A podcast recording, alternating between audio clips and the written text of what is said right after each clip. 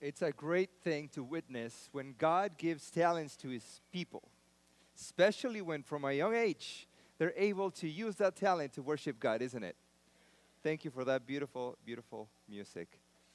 Well, with this is the second week of the series Let God. If you were not here last week, um, you can watch it on the video, you can listen to the podcast. But we're in this series where we are trying to learn how to let God be part of every area of our lives. And today I want to start by showing you some pictures of celebrities. So I gave you already a hint of who they are. And your task is to see, we're going to find out if you know who these people are. Are you ready? Okay, the first one is you knew that, Gene. You knew that one. See, for those of you way younger, maybe like me, uh, Frank Sinatra was the Justin Bieber of the 50s. So, um, celebrity. Uh, this is another one. Are you ready?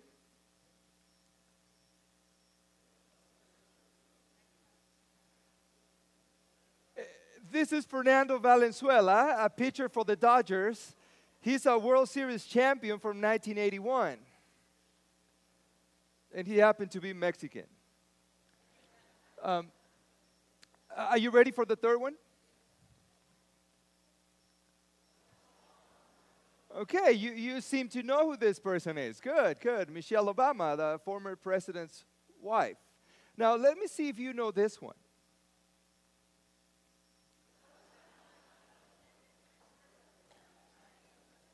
I think everybody knows this one.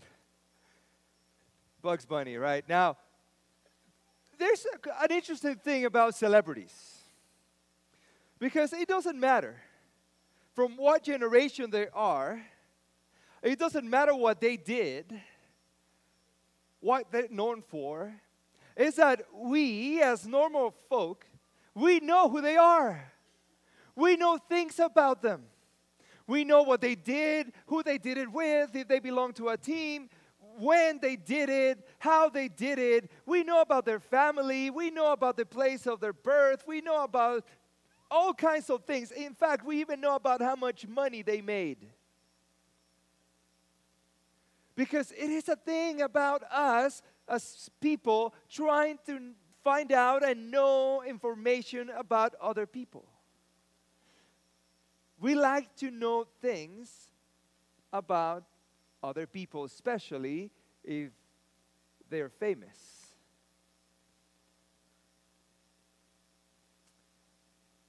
But we really don't like people knowing about us. In fact, nowadays we have this thing, we call it protection. But we, somebody calls us, May I speak to Mr. Paquini? Who's this? We want to know who's calling. We want to know what they're calling for. We want to know what they want to know before we give them any kind of information because we are afraid to give information out. Now, let me scare you a little bit. Did you know that there's somebody who knows everything about you? In fact, he knows more about you than you know about yourself. The thing is that oftentimes we forget that there is someone who cares so much about you, that knows things about you that you don't even know about yourself yet.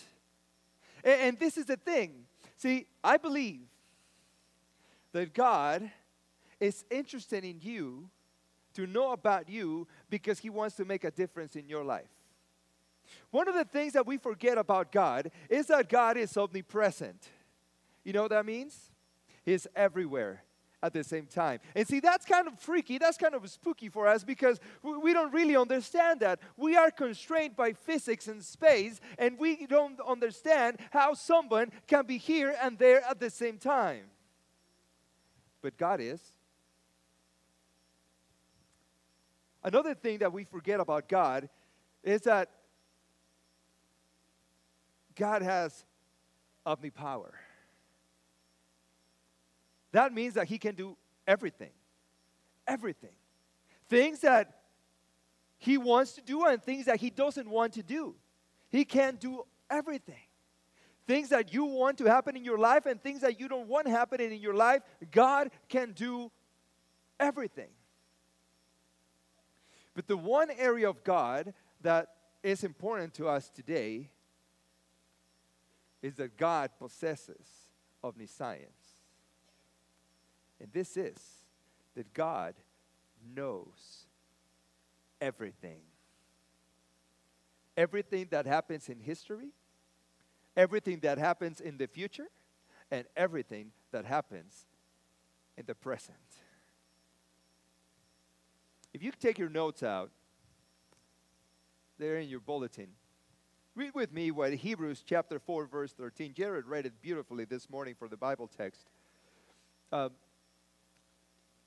Hebrews 4, verse 13. And it says, And there is no creature hidden from his sight. Whose sight is this? God's. But all things are naked and open to the eyes of him to whom we must give account. Now, this is one of those texts that mothers use on children to make them tell the truth. But in reality, it tells us more. It tells us more about God. See, He's not interested in knowing things about you only. God is interested in knowing you. Are you with me? See, we know information about people, about celebrities, about famous people. We know information about them. But see, even if you can tell me the name of the children of Michelle Obama, can you tell me their names? You know their names. Now, let me ask you a question Have you ever shaken their hand? Have you ever had a lunch with them? Have you ever had a conversation with them? See, you know things about them, but you don't know them. One thing is to know things about a person, and another thing is to know the person. What God is willing to do in His most deepest desire is not to know things about you, is to get to know you. But there's one thing about relationships relationships only work when two people are willing. Have you ever had that call? Well, or that conversation? Well, I like you, but as a friend, don't lie, you have. But the thing is that it doesn't even work as a friendship because you're already thinking something else. And that relationship can only work if two people are willing. The same thing happens with God. God is willing to get to know you, but the truth is that that relationship can only work if you are willing. So today, the goal is to understand not only how much God knows about you, but how, mo- how much He wants to have a relationship with you. So, to, to, to dive into this conversation, there's some elements that we need to know about the scope of the knowledge of God about us. And the first thing we need to understand is that God knows all my faults and failures. God knows all my faults and failures. Psalm 69 5 says, Oh God, you know my foolishness, and my sins are not hidden from you. Now, this is bad news because God knows everything bad that we've ever done. God knows everything. Sometimes we want to forget that God has omniscience because there's some things in our life that we don't God, we don't want God to know. We want him to remain secret from him. We don't want him to open that door. We don't want him to get that information. Unfortunately, it makes us uncomfortable the realization that there's nothing that we can hide from Him. He knows it all. Sometimes we just wish that He just didn't know all that. And we can think of one or two things at least that we wish that God would not know about us. But the truth is that it's foolish to try to hide our sins. Proverbs 5:21 says, "For the ways of man are before the eyes of the Lord, and he ponders all his paths." The, the, the Good News Translation says, For the ways of man are in full view. When I read this text in that version, it opened my mind to think of reality TV. I don't know why. I don't even watch it, but it opened my mind to reality TV. The only thing I know about reality TV is that there's cameras everywhere. That every conversation, eh, I don't know how real it is, but at least you see them in the house, you see them in the car, you see them everywhere.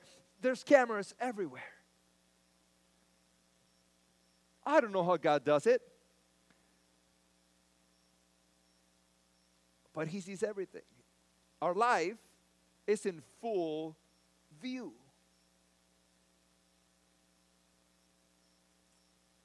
And this is exactly what we oftentimes struggle to understand. Because when we are tempted to sin, we have this conversation in fact, we don't even realize that we have a conversation, but the truth is that we have a conversation. And the other individual that we have the conversation with is not God. In reality, is the devil. And this is how the conversation goes. If you do it, nobody will know. There's no way anybody will find out. You're only going to do it once. And if it just happened that in that moment you were a little bit weak, you were not truly connected, you fall. And now you have a second conversation. And the conversation goes a little bit different. Because now the dialogue goes something like this I did it. What if they find out? You know how we call that? Guilt. The devil, his plan is not just to make you sin, because he knows we have an antidote for sin. We have the atonement of Jesus Christ. But see, what the devil wants is not for us just to sin. What the devil wants from us is to feel guilty about our sin. Because nobody who is guilty, who feels guilty, as we talked about last week, enjoys life. And guilt often, oftentimes is what prevents us from confessing. Because somehow we're masochists deep inside and we like to feel guilty. So that's the kind of conversation that we have. Unfortunately, there's somebody who already knows. And that is God. He already knows what we did. He already knows what happened. He already knew about our conversation. So there's a fact we need to understand. And the fact is this God is not shocked by my sin. God never says, No way, I never thought you would be able to do that. See, God never says that. Instead, God says, I understand. I see how that could have happened. Because God already knows me better than I know myself. Now, our response, family, is that we have to learn to be honest.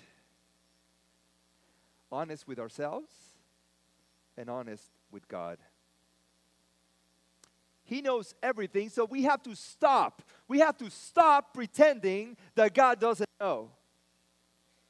Our problem is that we pretend that God is never going to find out, that God does not know. But, family, I tell you, He already knows. We have to stop pretending.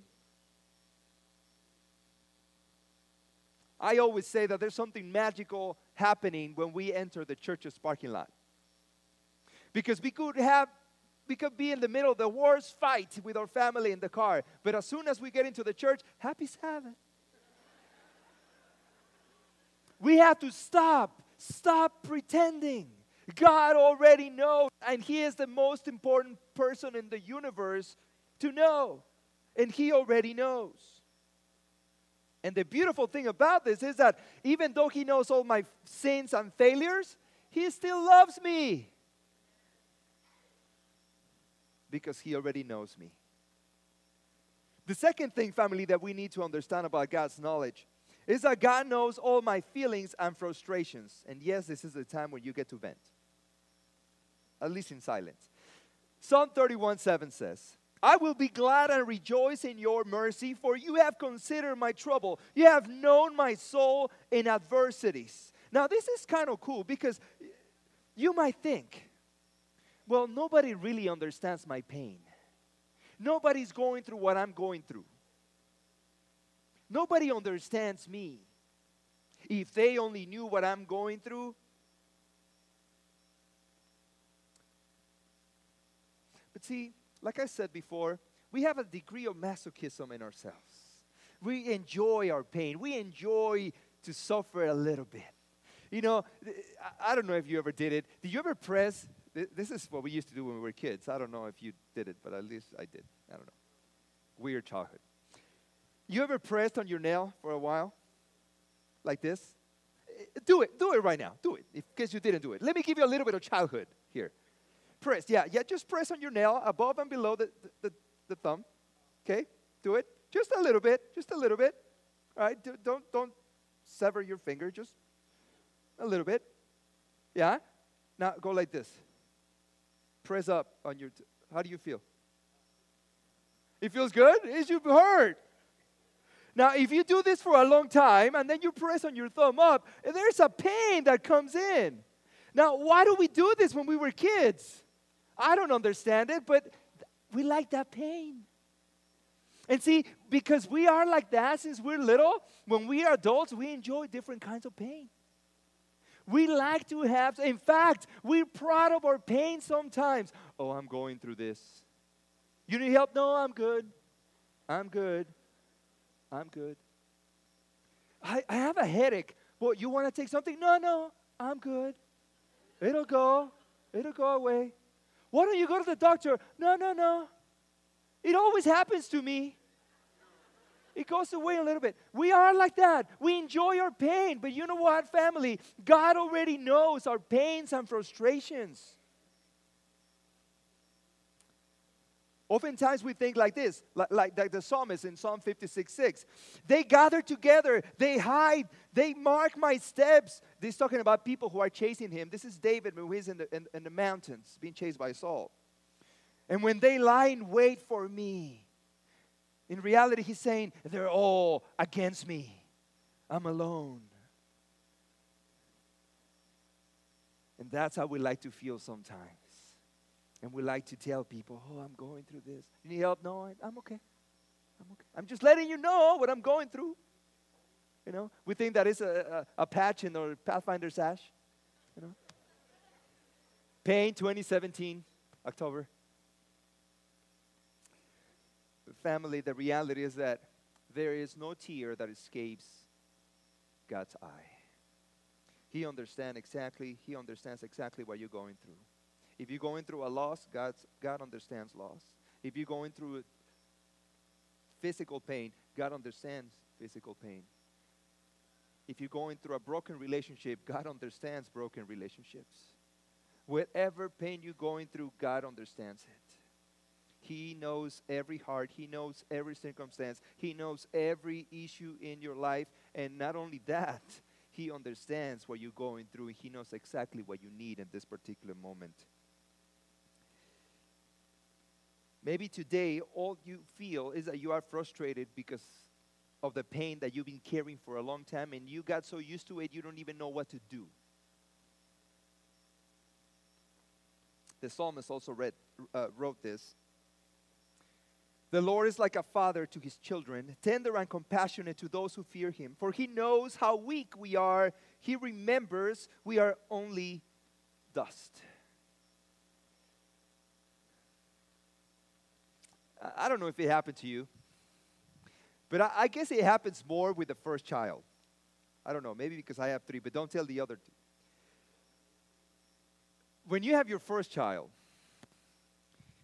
you buy every every safety device in existence. You pad the corners of the table. You buy the latches for the drawers. You make sure that the house is child proof. When we had our first child, if the, the organization from the government that checks the houses are going to be used for child caring for professionals, my house would have passed with flying colors. Because we had everything. But you know what? He got old. All the things started getting ripped and broken. By the time the second child arrived, some of those things didn't work, but at least we childproofed it once. Because see, when, they, when by the third one came, you know, by the time he came, uh, this is what happens. You see your child, your first child, you see him walking, right? He's taking the first steps, and you're right behind. You're right behind. And the other parent is like this Come on, come on, eh, come on. You know, you, you're ready to catch him. You, uh, the first sign that they're losing their balance, you just dive and, and try to catch him. Like it was the ball in the World Series for the ninth out and the ninth in. Uh, but see, this is what happens. As you get used to it, you know, the third one falls, you're like, just get up. You know? Just get up. Uh, it's okay. Shake it off. Rub some dirt on it. You know? But see, I, I think that God, God, the way He sees us, like a father, He, he cares for us as we as if we were His only child. He takes care of us in an incredible way, in such a way that we, we don't even understand. And you know when you are that child, because I am that child, the only child. You know that. You know that. If you were the only or the first one, you know that care. And there's a moment when you want to say, I got this. I got this. I know what to do. You know, when you teach your son how to drive, eh, do this, do that. Oh, I know, I know, but you're not, stop. I know, I know.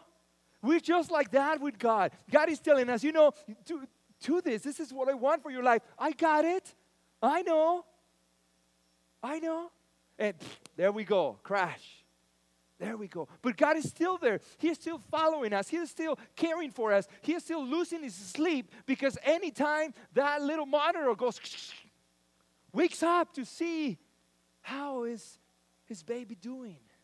Because God is like that father.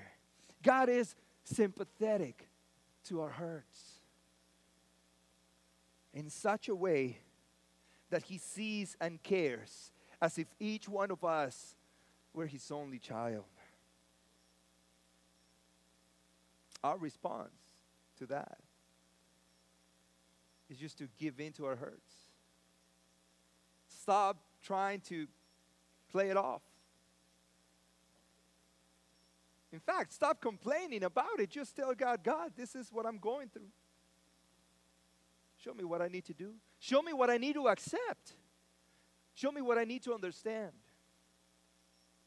Another thing that, that we need to understand about the knowledge of God about us is that He knows our future.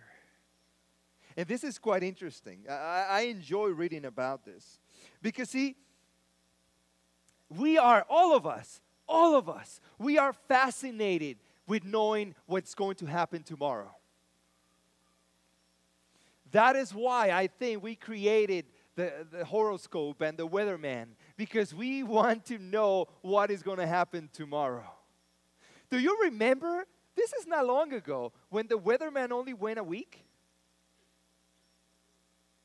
Now it's 10 days. And if you have a phone, it goes more than 10 days. You know, it's crazy. We like to know things that would happen in the future. That's why we have projections when we have elections. We like to know who won the election before it starts.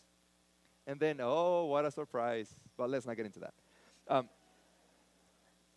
Psalm 139 16 says, Your eyes saw my substance being yet unformed, and in your book they all were written. The days fashioned for me when as yet there were none of them. Let me translate that. God knew exactly what was going to happen every day of your life before you were born. Now, let me explain a little bit about this. Because oftentimes we get the idea that because God knows the future already, there's nothing I can do to change that. It's already set. But no. We have a power and ability that make us unique and gives us even more assurance that we are God's children. And that is the freedom of choice, the freedom of decision. We get to choose and make decisions all the time. And this is how God sees it. God knows our future. God sees our future in two ways. He sees our future when we choose to follow His leads, and He sees our future when we choose not to. So, this is what happens. Every time, and listen carefully, because if you're going to be awake for a, for a minute, this is the minute. God allows us to make decisions, and every time we are going to make a decision, God sees what would be of us if we choose correctly or if we choose incorrectly. And every time we make that decision, the result will either get us closer to God or takes us farther away from Him. And every time we have to make a choice, our relationship with God is at stake. The reason why this happens is the same reason why God allowed Adam and Eve to make a decision about the tree that was in the middle of the garden. You remember the story? When I was a kid, and it perhaps happened to some of you, I would hear the story and, and I would think, man, if I had been Adam, I would never eat from that tree. Have you ever said that? Well, we do it every day in the decisions that we make. It's exactly the same decision, except ours aren't written in the Bible. But we choose either to get closer to God or to get farther away from Him in every decision that we make. So He's saying, guys, I know your future. If you would only pay attention a little bit to what I'm trying to tell you, your decisions will be better. Your choices will be according to my will, to the plan that I have for you. What is the plan that God has for us? Jeremiah 29 11. I know you know it by memory, just like you memorized the text from last week that I gave you in the cards. Sinners. For, for I know the thoughts, says Jeremiah, for I know the thoughts that I think toward you, says the Lord, thoughts of peace and not of evil, to give you a what? And a what? To give you a future and a hope. Why? Why do, as parents, why do we work so hard? To give our children what? Are you breathing?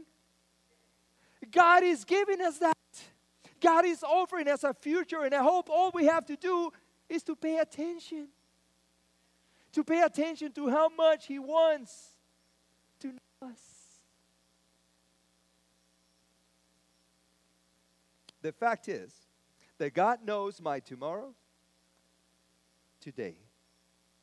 What would my response be today? Ask for, for advice. If he already knows, ask for advice. Now, we are funny creatures, especially we, when we are trying to do God's will. Because there's different, different categories of our understanding of the wisdom of God and how much we want to do His will. For example, there's some of us who only ask God things when we're in trouble. Not some of us, right? We have a, a, an accident, we have a financial situation, we have a, a health issue in the family, that's when we pray. Right? Being honest, some of us, that's the moment when we pray. That's the moment when we fill out the card and we as the church to pray, and you know, that's the moment. Some of us go the other extreme. Some of us, we wake up in the morning worried. God, should I wear the blue jeans or the black jeans? I want to do your will. Please which jeans should I wear today? Right? There, there's some of us. But the thing is that God really doesn't care what color your jeans are. That's not part of his will. If you want to wear jeans or dockers, it doesn't matter to him. That's not in the spiritual matter. What God wants from us is that when every time we're going to make a decision that will affect relationships. What did I say? Affect relationships with Him and with others. That is the moment that we ask for His wisdom. The moment that we're going to make a decision that will affect other people, we ask for His wisdom. The moment that we're going to make a decision that will get us closer or farther away from Him, we ask His wisdom. Because that's when He's saying, Guys, I know your future, I know what I want from you. My response is, Lead me. Give me your advice. Not on what is the, what kind of a of veggie meat should I buy to honor God? No, no, no. He's not interested in that. He's interested on how I treat other people. He's interested on my relationship with the people he surrounded me with to be his, his witness. Because God knows already my future. But also, God already knows all my fears because we all have fears, different kinds. The most common nowadays is financial fear. We want to know exactly what to do at what time and who to do it with because we fear. We think that our future is 100% connected to my finances. That's what our culture tells us. But let me tell you something. I, I just read a few months ago, and this, this just opened my eyes.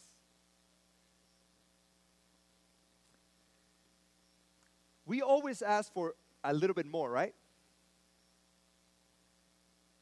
People were asked, and, and this is a, Forbes uh, magazine uh, article, uh, people were asked in different stratas of the, of the economic ladder, were asked, if you were to make more money, how much more do you need to be happy? and, and everybody in all stratas, millionaires and, and billionaires and, and people making the minimum, they all say the same thing just a little bit more. So that led me to another piece of investigation. Did you know that 98% of people who win the lottery within three years end up bankrupt?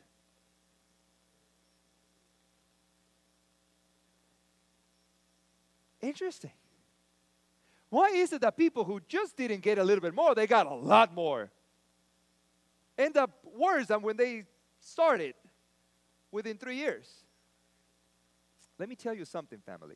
And this is just for us to understand how God sees the future. Money does not change anybody. More money does not change anybody. Repeat with me. Money does not change anybody. It just highlights who a person is.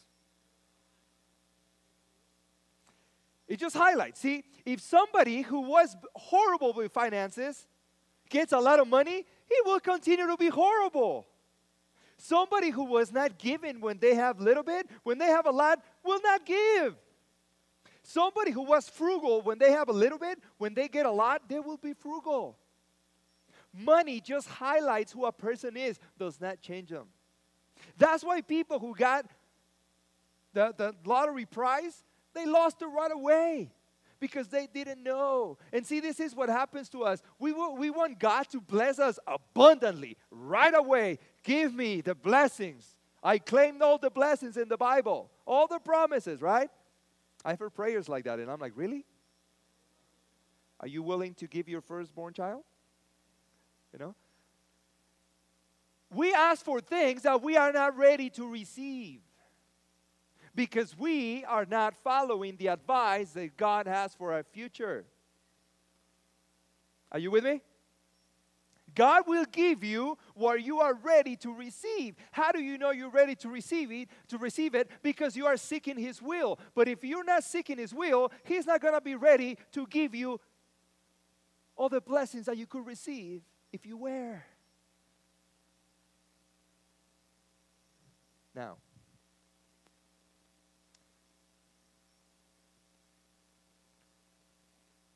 Matthew 6, 31, 32 says, Therefore do not worry, saying, What shall we eat? Or what shall we drink? Or what shall we wear? For after all these things the Gentiles seek. For your heavenly Father knows what you need, that you need all these things. See, God already knows what we need. He already knows our situation. He understands what our fears and, and what our problems are. But worry family, worry is caused by ignoring or forgetting or not knowing that God knows everything. Fear is caused by ignoring the omniscience of God. Because when I understand that God knows everything, He knows my situation. He knows how my business is doing. He knows how my wallet is doing. He knows how my health is. He knows how my family is. Now, verse 8 it says, Therefore, do not be like them. He's referring to those who are not seeking God's will. For your Father knows the things you have need of before you ask Him. God knows all that even before we ask Him. So, what He's saying here, what Jesus is saying, is seek the kingdom of God first, and all these things will be added unto you. Our problem is that we seek the things without the kingdom. Fact God is aware of all my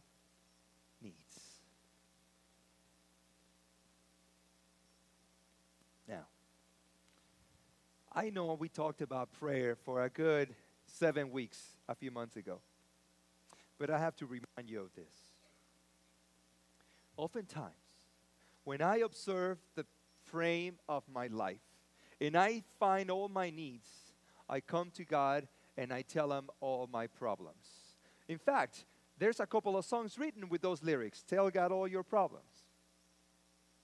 But see, the truth is, and what the Bible teaches me, is that prayer is not about information to God. See, God already knows. See, I'm not His reported on earth. This is Rogelio Paquini reporting from West Covina. God, this is what's going on. No, He already knows. He already knows what is going on. Prayer, family, prayer is not designed to provide information to God. Prayer is designed to seek answers, to find answers. But there is a real and true and great reason why we don't pray seeking answers.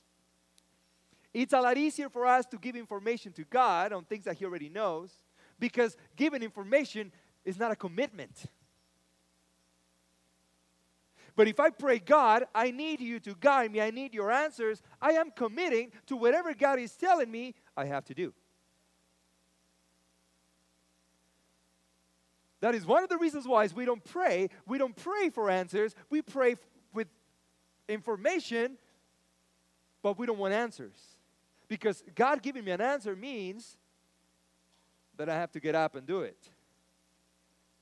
That is a commitment that oftentimes we're not ready to do.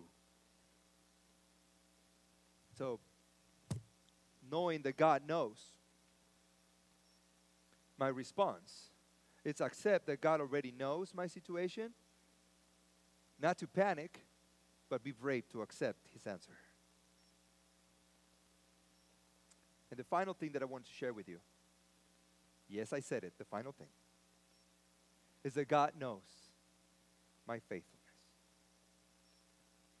Every time that I do right, every time that I choose well, every time that I do something good, God already knows. Matthew 6, 1 and 4 says, Take heed that you do not do your charitable deeds before men to be seen by them. Otherwise, you have no reward from your Father in heaven. That your charitable deeds may be, seen, may be in secret. And your Father, who sees in secret, him, will himself reward you openly. The fact is this before they, before they catch the runner, look at me. Look at me. The fact is this.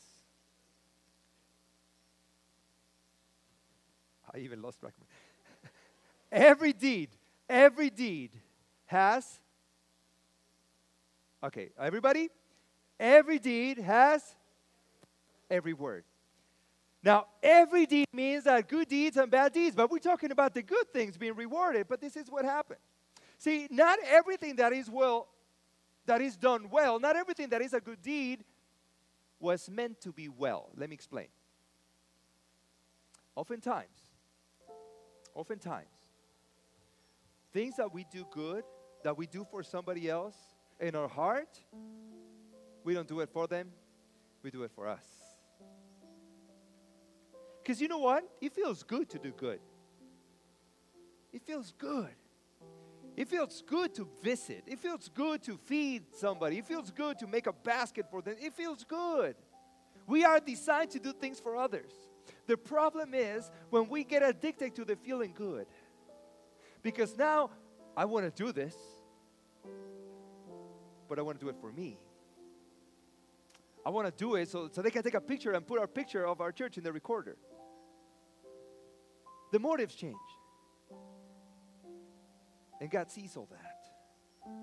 God sees all that. But there's hope. There's hope. Because, see, you've been in that recital, right? You had your children in piano or any instrument. Piano recitals are so interesting because there's all kinds of levels of talent. That's the fact. Not, every, and not everybody is going to be a concert pianist. And you see the teacher presenting every child. And usually they begin with the little ones. But there's some little ones who practice, some little ones who are good. You know, but, but there's always the one that plays a song that is just one finger at a time. At the end, it's usually the, the really good ones, the older ones, the ones that, you know, the, the, the, the structure that the, the, teacher is proud of, the ones that showcasing, hey, your child could become like this one if you come to me. But half of it is the talent of the child, and the other is the drive of the parents making them practice. I'm not taking anything away from the teachers, that is important. I had a piano teacher once, and I came back from a volleyball practice, and my finger was jammed. And my piano teacher told me, Well, you have to choose piano or volleyball. Later. You don't tell that to a teenage boy. But regardless of who the child is playing the piano, especially now, you know who, who what child belongs to what parent. Because when that child is playing, even if it's just Mary had a little lamb, the parents get up, they get their phones, their cameras, or their iPads.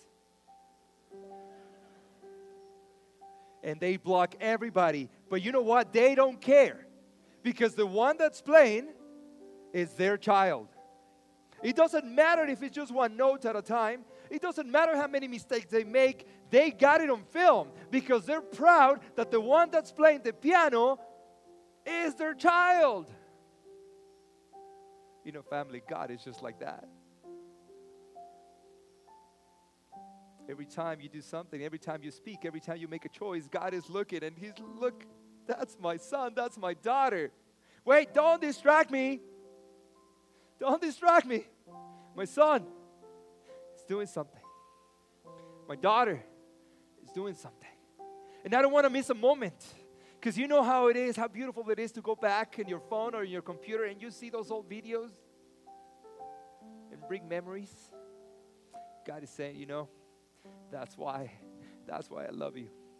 I don't care how many mistakes you make. I don't care how many situations you're going through. I don't care what your problem is. I don't care what, how your finances are. You are my child, and, and my, all my attention is on you. All my focus, all my love is on you because I give everything. I give the universe for you. I died for you. Never forget that we have a Father who is so interested in your life, so interested in every detail of your life. Not only he knows everything, but he's searching. He's longing for that relationship with you in such a way that your thoughts become his thoughts, that your words becomes his words, that your deeds become his. But it can only happen. It can only happen when we let God. Let us pray. Heavenly Father, we are so amazed of your limitless, limitless knowledge of, of ours, of our lives. We are so amazed of your power and, and, and your interest in our lives. And Father, so many times we just didn't realize that, that you were there. Oftentimes we didn't care if you were there. Oftentimes we've wished that you were not there. But Father, today, those of us who realize that you are more interested in us than we've ever been on you,